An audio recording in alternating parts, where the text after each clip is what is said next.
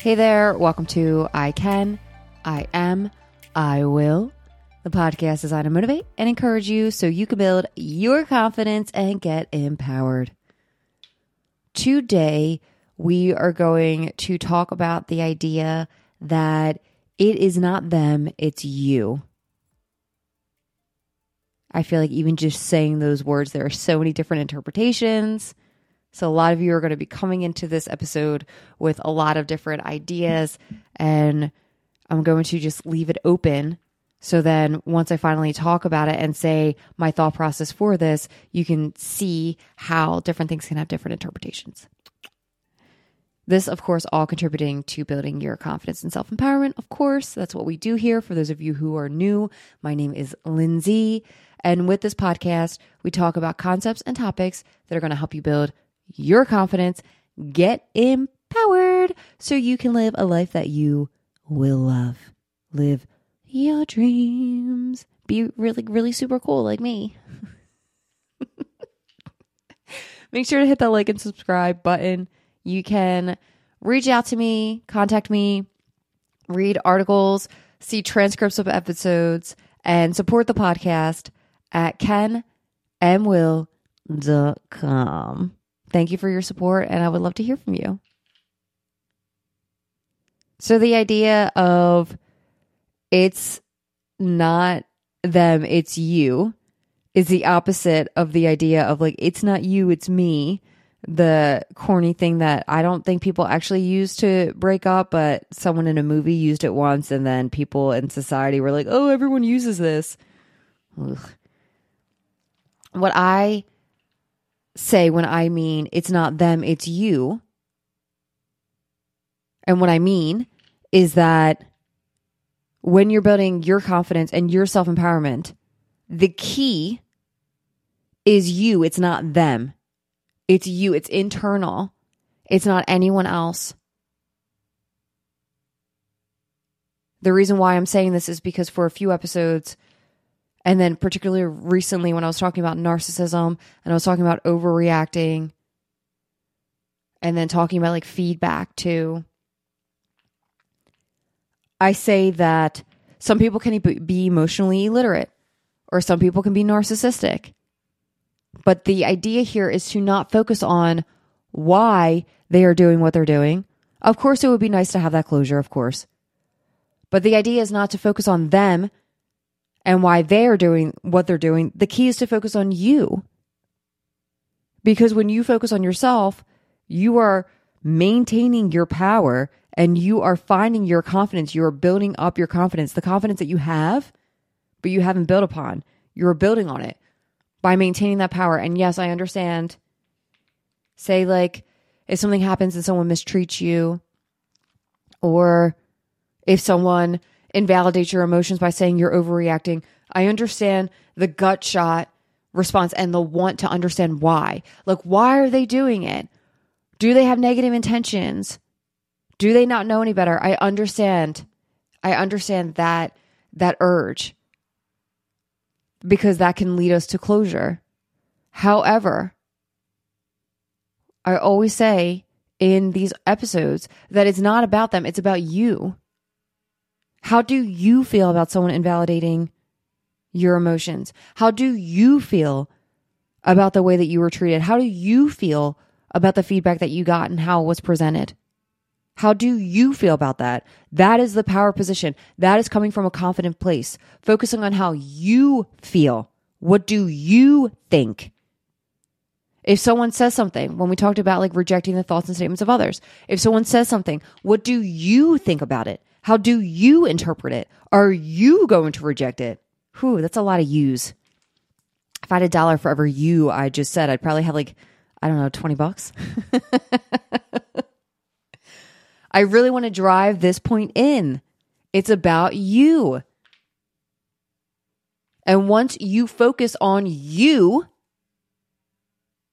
and what you think and your feelings and your thought and if you're going to reject the thoughts and statements in others of others if you think that you are being invalidated and the other person is emotionally illiterate then guess who you get to decide how to move forward from there.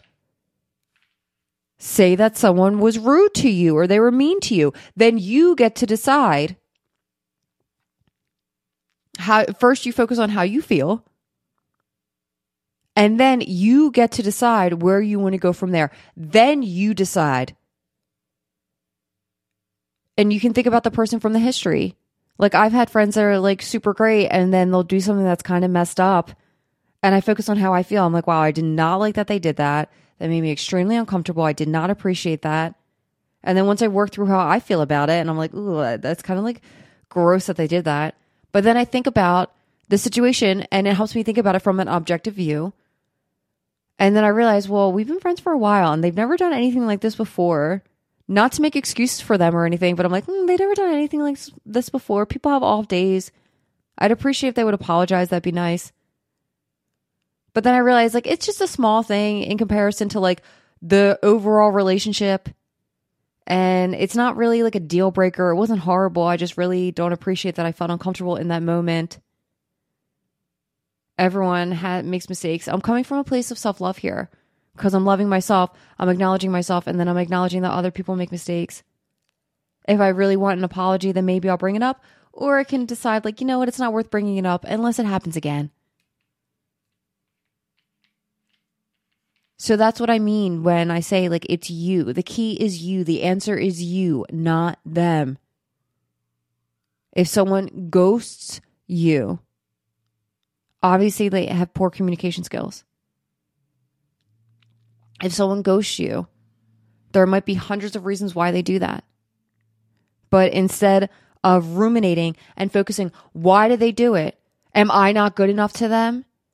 Did they not like me? Did I say something wrong? And instead of like scrolling through text or like wondering what you did or what you could have done differently, instead focus on you. How do you feel? How do you feel? And remember, it's okay. Have self compassion. It's okay. How do you feel? Being ghosted fucking sucks. How do you feel? I got ghosted before. I was kind of not surprised because he seemed like a he had an avoidant attachment and he wasn't the greatest communicator, but it still sucked. It was after two months. like, and I, and a lot of people were asking me, and we're encouraged to focus on other people. A lot of people were asking me, well, why do you think he did it? I'm like, I don't know why he did it. I'm focused on myself right now. I'm focused on how I feel. And honestly, I'm upset. It's understandable that I'm upset. And then people will be like, oh, well, like, why do you think he did it? Like, do you think like it was something that you said? I'm like, legit, I am not focused at all on why he did it. I am not focused on him. Like, it's me. It's not him.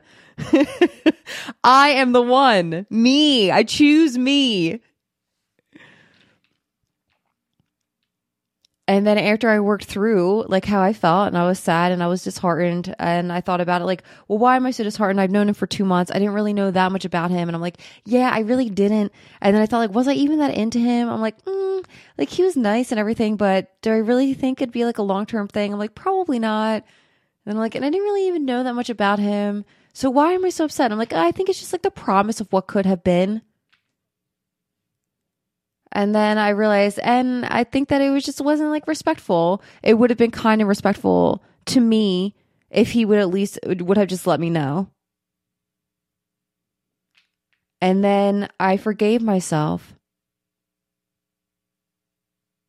for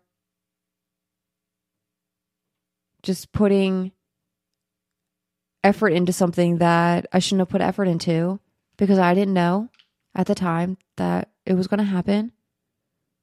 And then without even talking to that person, I forgave him for hurting me. I forgave him for how I felt. And then that was that was it because it's me, it's not him. We're encouraged in our culture and society to understand why people did things. You're not going to know. Most likely they're going to lie or even if they tell the truth, you won't know if they're lying. So focus on yourself. That's what you can control. I feel like this is like the most, like the best, some of the best wisdom I could ever impart into someone is to focus on you. When I go on a date, like I don't call her anymore, but I used to call a relative and be like, oh yeah, I just went on a date. And she'd be like, oh, do you like him? what does he do? Does he have siblings? Where does he live? How's his family? What do his parents do? Asking all these questions. I'm like, whoa, whoa, whoa. Do you think he'll call you? Is there a second date? And I'm like, I am literally just considering if I like this person or not. I'm not even sure if I do or not. Like, that's what I'm thinking about. I'm considering do I want him to call me? and it's not just with first dates, it's with anything, with bosses, with relationships, any person. If something happens, instead of thinking about why they did what they did, focus on yourself, how you feel about it, what needs to be done in order for you to feel better if you want to continue the relationship, and then what steps you want to take going forward. Mm, get that power. Take it back. We're encouraged to give it away.